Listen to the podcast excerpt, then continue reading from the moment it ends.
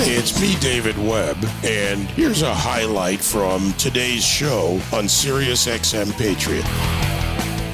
A little bit of uh, follow up needed on the recent G7 meetings, followed by the NATO meetings, proposed new members. And what's really in the official statement as uh, was was issued after the meeting in Madrid? Uh, questions on the table is European is a European power realignment really underway? Is there an overlap in the East where prior to this it was more East versus West? Russia, Ukraine, and its effect around Europe uh, on a power uh, level between the powers that be as well as the economics and the elements of the economics that really matter. Dr. William Parker, uh, founder of Parker Maritime Technologies, uh, they build systems to make ships more fuel efficient and quieter, large ships, and also, of course, author of Guaranteeing America's Security in the 21st Century a course load, not just at the Naval Academy, but for all of the David Webb listeners out there. Bill, my friend, good morning. David, it's great to be back on your show, and uh, happy uh, Fourth, a day late. Well, that's all right. You know what? I celebrate America every day. I don't wait for the fourth and I keep it going afterwards, as I know you do. But, you know, I put a lot on the table there, but I think it's important to put these elements together, Bill. David, I agree with you. You know, you, you look at the fact that uh, you know NATO has 30 members, 21 of which are also members of the EU. Um, but the reality is that NATO goes as the U.S. goes. The, the Supreme Allied Commander is always an American four-star uh, general or admiral. Um, and when you look at the Madrid summit declaration and, and what the statements are, uh, the reality is that NATO and the EU, but NATO in particular, is thirsting for leadership right now. Um, and the United States has always provided that leadership.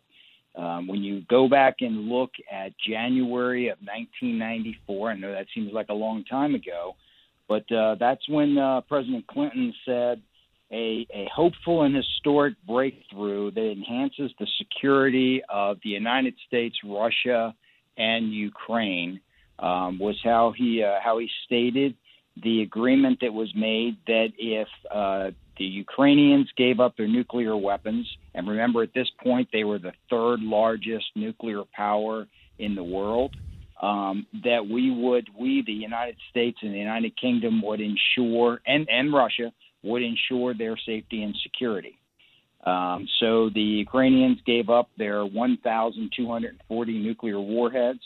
Uh, they gave up their 176 intercontinental ballistic missiles. They gave up their 592 nuclear warheads that were on their uh, bomber aircraft, uh, with the assumption that they would be protected um, by Russia, the United States, and the United Kingdom if they if they gave those weapons up. And um, here we are today.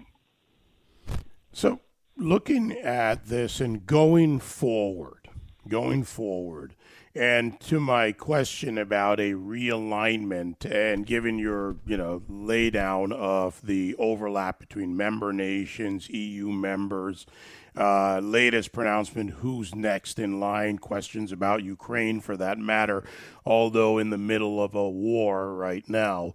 Uh, is, is, there a realignment uh, potential here. And, you know, Bill, in the past, it was East versus West, right? The Soviet bloc days.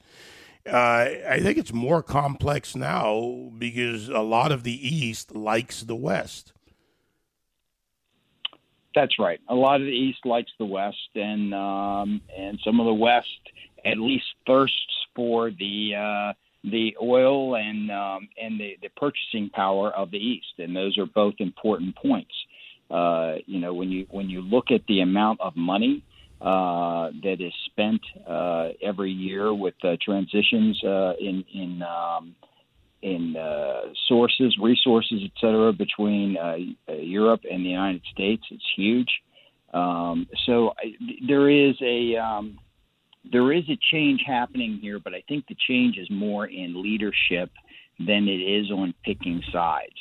Uh, on on where does the EU and where does NATO in particular look for leadership right now, and and that to me is uh, is probably the bigger issue.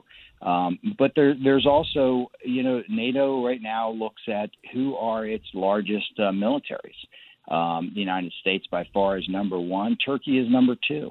Uh, and when they look at actions being taken, uh, you know, yes, a lot of uh, countries are providing uh, weapons and are providing uh, support in other ways. Um, but um, to date, um, the, the drones that have been sent into country that are that are actively supporting events there on the ground, um, uh, certain missiles that have been sent in to protect um, the Ukrainians where they can. Um, much of that is happening from Europe itself. Not necessarily a bad thing um, at all, but uh, certainly if Ukraine is going to survive and is going to survive the next couple months, um, then something more than just providing arms is going to have to happen. All right, um, as far as the as far as the no, go ahead, go ahead, finish your thought. Uh, as far as the alignment goes, though, um, I think you are going to uh, see a, a, growth in NATO. Um, I think you are going to see potentially, potentially, um, Turkey being pulled into the European Union, something they've wanted for a very long time. Um, I also think that you are eventually going to see here an adjustment in leadership uh, in NATO if things don't change here in the near future there's so much here. I actually have about five different ways, uh, questions in the form of a question, of course, uh, with this. And, you know, to your points about the need for leadership, leadership requires real world support. And as you mentioned, when it comes to NATO, we are not only just the leadership, we are the resources. And, you know, arguably, now, or understandably now, especially with the economics of the world the way they are here in the United States, uh, talk of recession, lots of other issues, Americans are asking the question why are we the resource? Why are we always the resource? And when will other nations step up? Uh, the Trump administration pushed for NATO members not just to pay their fair share, but to put in their resources, and that has gone away. Yeah, um, you know, I, I, think this is one area where um, the last administration had it uh, had it spot on. Um, that uh, if you're a NATO member and if you enjoy the um, the safety and security of being a NATO member, then uh, you need to pay your fair share, and that wasn't happening. And then within paying your fair share, what is that money being spent for? Uh, not to send uh, uh, members to college, et cetera, but to actually spend money on arms, ammunition, and, and being able to put warheads on foreheads. And that um, that did change uh, under the last administration, and uh, I think that pendulum is uh, is swinging back a bit now. Um, but but certainly there there needs to be um, a requirement for all of NATO to to pay their fair share, no doubt about that.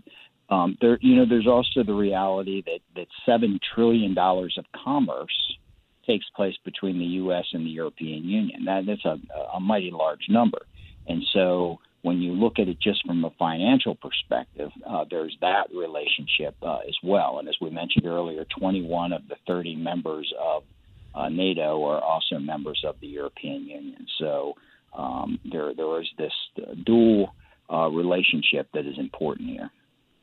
My guest, uh, Dr. William Parker, founder of Parker Maritime Technologies and author of Guaranteeing America's Security in the 21st Century. You know, to our security going forward, you, you mentioned Turkey earlier, Bill, and I got to tell you, that's one area where I, I can never seem to get a, a clear path forward. Uh, does Turkey turn uh, westward to NATO? Does Turkey turn, you know, its eyes towards the Middle East? It's that bridge, uh, and as you as you say, then effect, uh, accurately, the largest, second largest military. So Turkey is Turkey is complex to say the least. Turkey, in my opinion, is is maybe the most complex player, uh, even beyond uh, Russia. Uh, and, I, and I say this because if you're um, President Erdogan and you're you're sitting in the capital right now and you look around, who's around you? Uh, you've got Russia, you've got Iran, you've got Azerbaijan, you've got Armenia, you've got Syria. Um, those are um, those are some. That's a pretty tough neighborhood. Uh, you know, Syria with massive refugees uh, out of the war uh, coming up into Turkey, and, uh, and, and, and Turkey having to deal with the refugee issue. Iran uh, speaks for itself and the complexity there. There's been a over a hundred years of uh, of uh, complex issues um, between uh, Turkey, a Muslim country, a, a westernized but Muslim country, and Armenia, um, so that border has been closed for a very long time. So if you want to get into Armenia, for example, you can't fly directly from Turkey. You have to go into well, previously you had to go into uh, Russia and then fly into Armenia from there. So there's a it's a very complex neighborhood. And then add to that the fact that the Russian ambassador to Turkey is uh, executed on tele- on public television um, by a, uh, a, security guard, a Turkish security guard. Um, as soon as that happened, uh, the first phone call that Erdogan gets uh, after his uh, security people uh, inform him of this, of course, he's watching on television, uh, is from Putin, who comes on and says, "We're still close friends. Don't worry about that. Those things happen." you know that's that's quite the statement to be made um, after your ambassador is executed. So, um, so it is complex, but at the end of the day, it, is certainly uh, clear right now, anyway, that, that Turkey has leaned into its NATO membership, which is a, a good sign. Uh, and we need to ensure that we uh, continue that relationship in positive ways we can. Um, yeah, you look, also have a concern. Yeah, if, if I could ahead, just. Dave, you also have that one concern here that Afghanistan, when we, we left there with this, this debacle the way we left, we left a lot of complex equipment behind um, and a lot of costly equipment behind, not to mention all the all the people and their misery. Um, and so when when that was done, and then you compare that to Ukraine today, uh, we do need to make sure that if Ukraine falls, that we don't have a lot of complex and expensive equipment in there too. But there's no reason for Ukraine to fall. And the reality is, had we made them a NATO member, and I said this on your show way before the invasion from Russia, had we made them a NATO member then, I do not believe that this attack would have ever happened. Uh, staying within Turkey for the moment and, and economics, right? The foundation of any nation. You can afford all else when your economics are good. Uh, Turkey's inflation, 80% in June, highest level in, uh, I believe, a decade plus or, or more. And is Turkey's leaning, if you will, to the to NATO more out of necessity, given some of the things we've talked about here in its relationship with Russia, and in leading to NATO, does Russia let it happen or push back? Um, I don't think Russia really has a choice other than they can push back uh, with with oil and and with some other um, uh, resources. Uh, but the reality is that Turkey can stand uh, on its own. Yes, they have a massive inflation going on right now. They've dealt with this in the past, and they'll deal with it again. Um, but I, I think they can. I think the, the the reality is that Turkey, like most other country, don't have friends; they have interests, and uh, and their interest is their own survival, and quite frankly, their party's survival right now. Uh, and and so, in order to do that, they need to pick a side, and and uh, and they've done that, and they they picked the NATO side, um, and they have uh, asked again to rejoin uh, the or to join the European Union. Uh, so I, I think that's the side they have picked, and we'll see how that plays out. But certainly, um, with oil, uh, in particular, um, countries are going to suffer a little bit for the, in, in the short term, um, which is why shutting down the Keystone pipeline and shutting down other assets. And, and the reality is, and we can get into this again, maybe one of your other shows, but um, the fact that the United States is not building Coast Guard icebreakers rapidly to ensure that we can get into that part of the world that and we can drill and, and right now we've basically turn that over to to the Russians and now the Chinese that have the capability to do that kind of ice breaking, and we need to get those uh, those icebreakers to um, to the Coast Guard and to the Navy so that we can drill where and when we need to and want to. Yeah, very important point. Even the British are considering that. Side note: I had a conversation with uh, the guys from the HMS Protector when they were in New York, a British icebreaker, and uh, there's there's a lot that's needed here. Uh, Bill, it's always informative, my friend. I appreciate it. Uh, always appreciate your book. Uh, it's still, you know, I don't know how many times I have a question. I look at something, I think back over the years, and I go and I find that part in a chapter. Uh, but it it is necessary for us to look at these things because they do affect us here in this country. David, it's always great to be back on your show. Thanks for keeping uh, the American public and, and the world uh, informed. It's uh, it's important, and your show's doing a great job of that. Thank you. Dr. William Parker, founder of Parker Maritime Technologies. Uh, they build systems for large ships uh, that uh, make them more fuel efficient and quieter, somewhat important in today's environment, uh, to say the least, and author of Guaranteeing America's Security in the 21st Century. We are here. We are into it and we have to guarantee it as Americans. Thank you, Bill. You can join me live on the David Webb Show Monday to Friday, 9 to noon East on SiriusXM Patriot 125.